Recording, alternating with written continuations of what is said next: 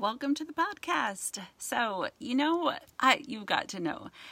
I'm sure you have a friend where you walk in the room and this friend just takes one quick look at your eyes and is like, "What's wrong with you?" or "What happened?" It's like they know you eerily well. Well, just so you know, I'm going to be like that person right now for about the next five seconds because I feel like I understand exactly why you're listening to the podcast. And that's because you want to live a rich life of knowing Jesus and doing the very thing that He has made you to do. And no doubt you're hoping that this episode is going to speak to you or encourage you or be used by God to sharpen you or reveal Himself to you. So listen, me too. My name is Andy Bruce, and you're listening to the Women Speaking Truth podcast. God uses these kinds of environments and a thousand and one others to reveal Himself and absolutely transform people. And that's what we're hoping for here at Women Speaking Truth. It's why we exist, so that you and I, as women, can be transformed by God as we open His Word, as we maybe attend an event or invite our friends to do something for the very first time, and we're just not sure how it's going to go.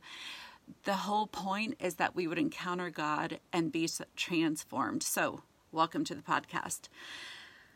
Today, we're talking about something that for me, it's pretty personal at the moment Actually, it's really personal. We're talking about how to keep your wits about you when a woman that you love and lead goes off the rails. So here's how it usually happens you begin investing in this person. And listen, they're receiving it, and you both see change. It could be like tiny, moderate amounts of change or dramatic change. It doesn't matter. The point is that God is working through you in this woman's life which in turn leads you to invest more and love more and pray more and care more about this woman because God is using you to disciple her simply through your life. And then something happens. Maybe you saw it coming, maybe you didn't. It's like she makes this decision that can't be undone, that goes against everything she said she wanted, or that undercut what you both have said that you wanted for her life ultimately she makes a, de- a decision that goes against God. And for you, for the person doing the discipling, I'm telling you, this can be absolutely devastating. It can make you question all of who you are, if you did enough, if you shouldn't have done that. Maybe you didn't see something. Maybe you did see something before, but you didn't say anything.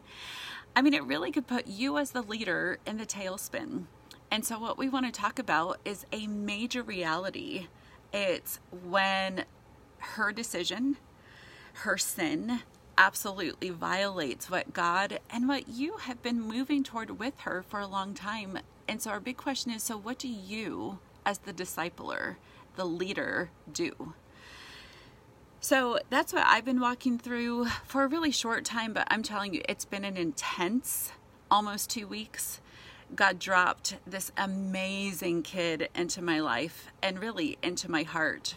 And since then, she's been with my family, spending significant amounts of time with us. And I'm telling you, we love her. Then, about two weeks ago or so, she made some choices that have been, man, so much further reaching in the consequences than she could have ever thought possible and as a leader who is doing and desires to do a life where it's about Jesus and loving and leading people to Him, it's been a tough week for me personally.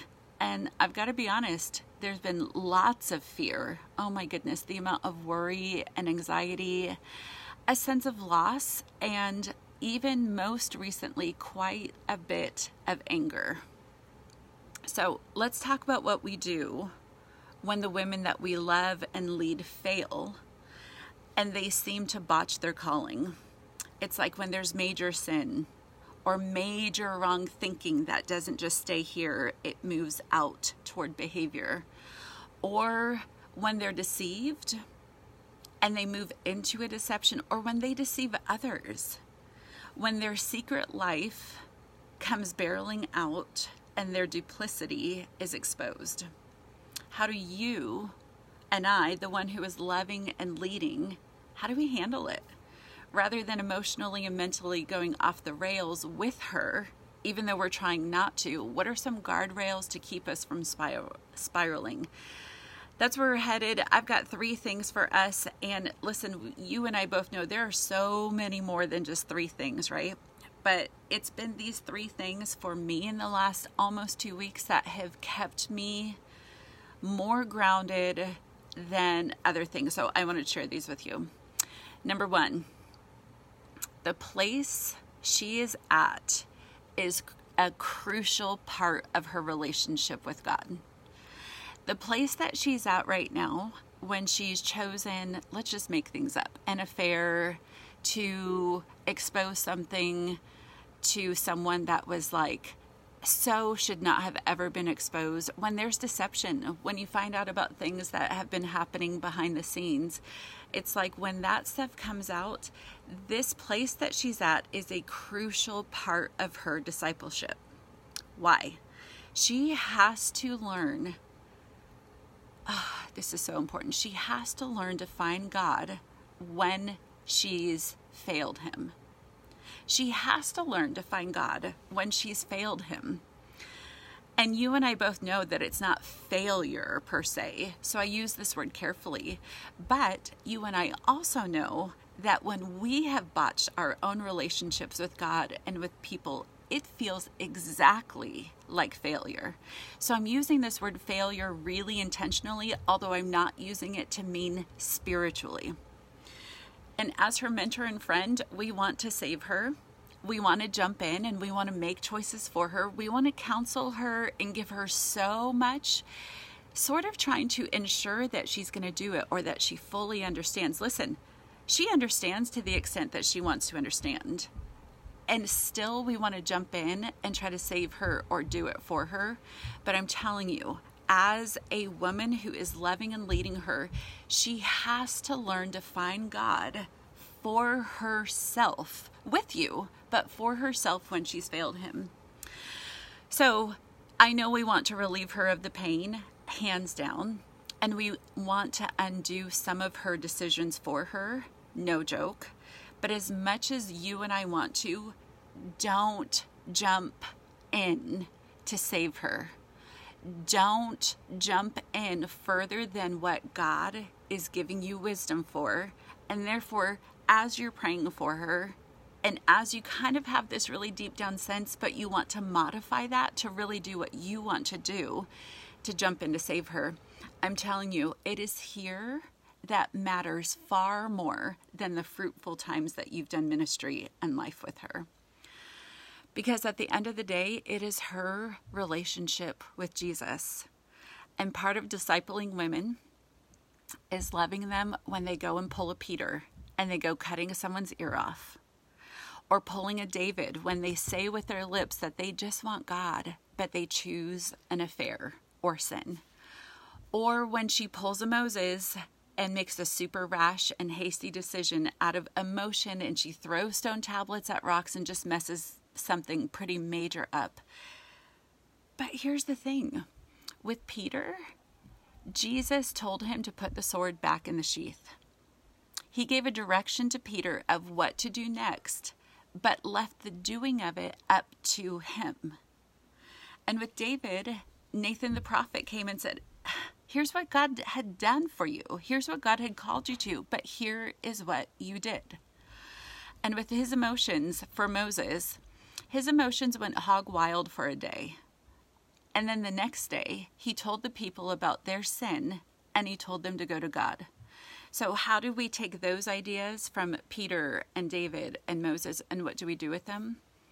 How do we help her to learn to find God after she feels like she has failed him?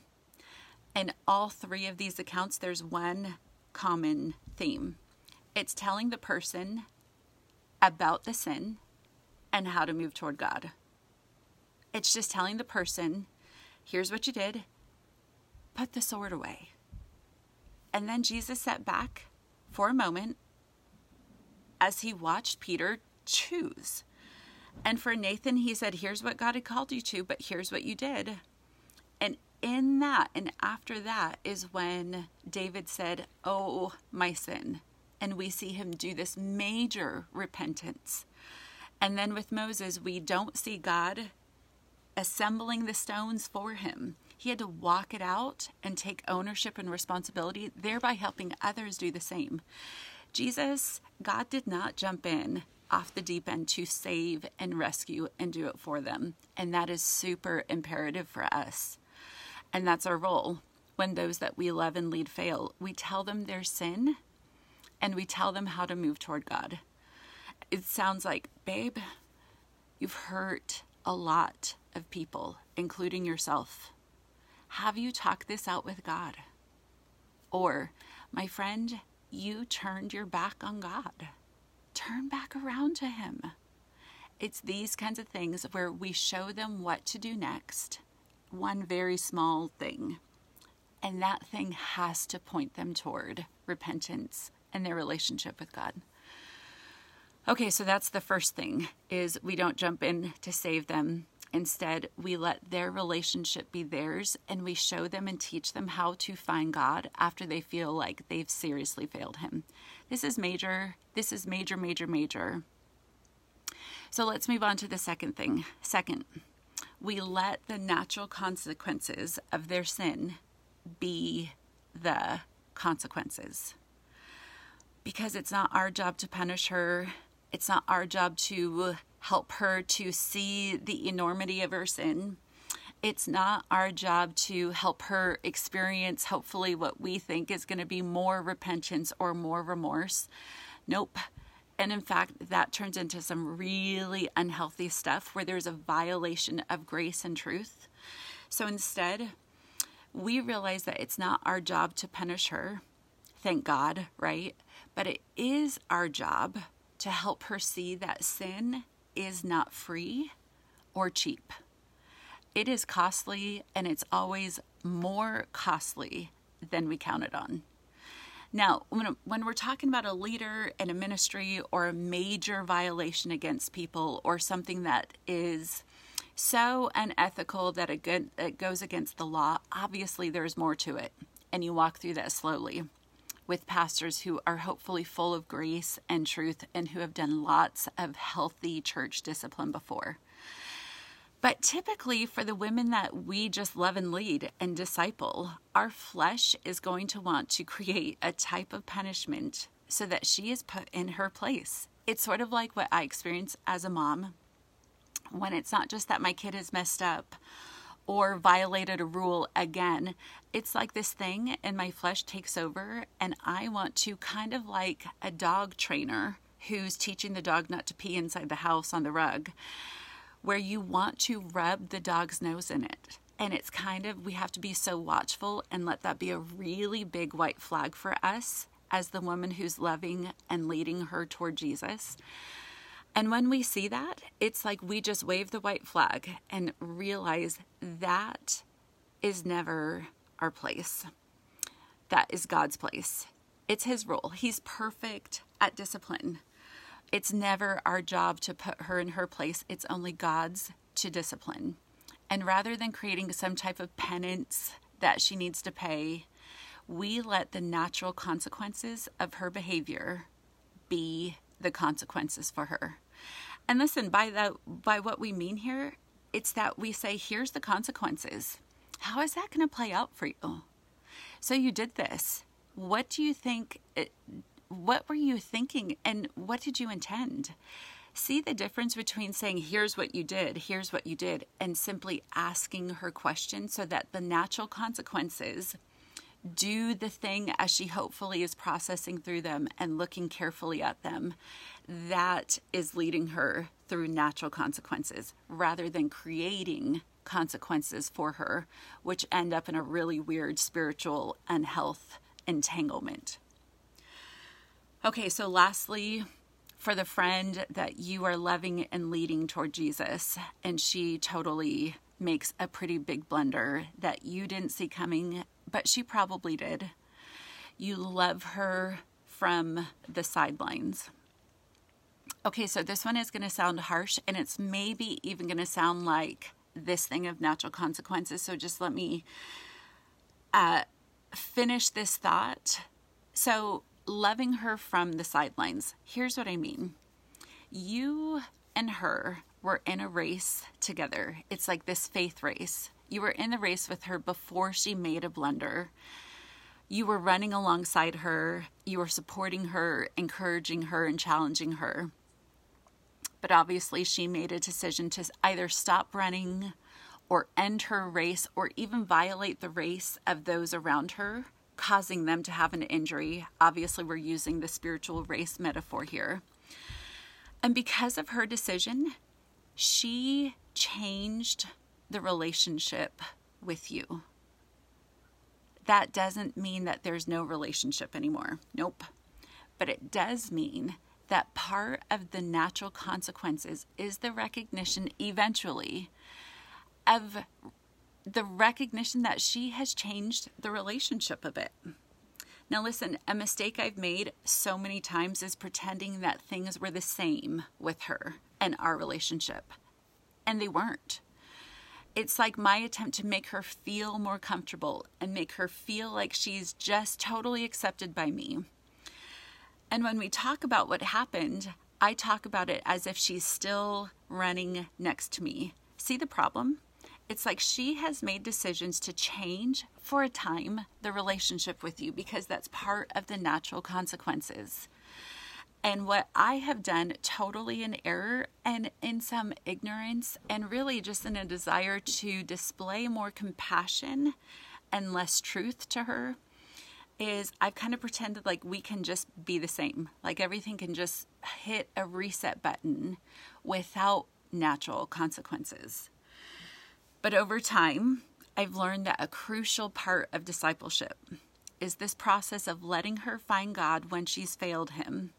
And this doesn't happen when I pretend the relationship hasn't changed.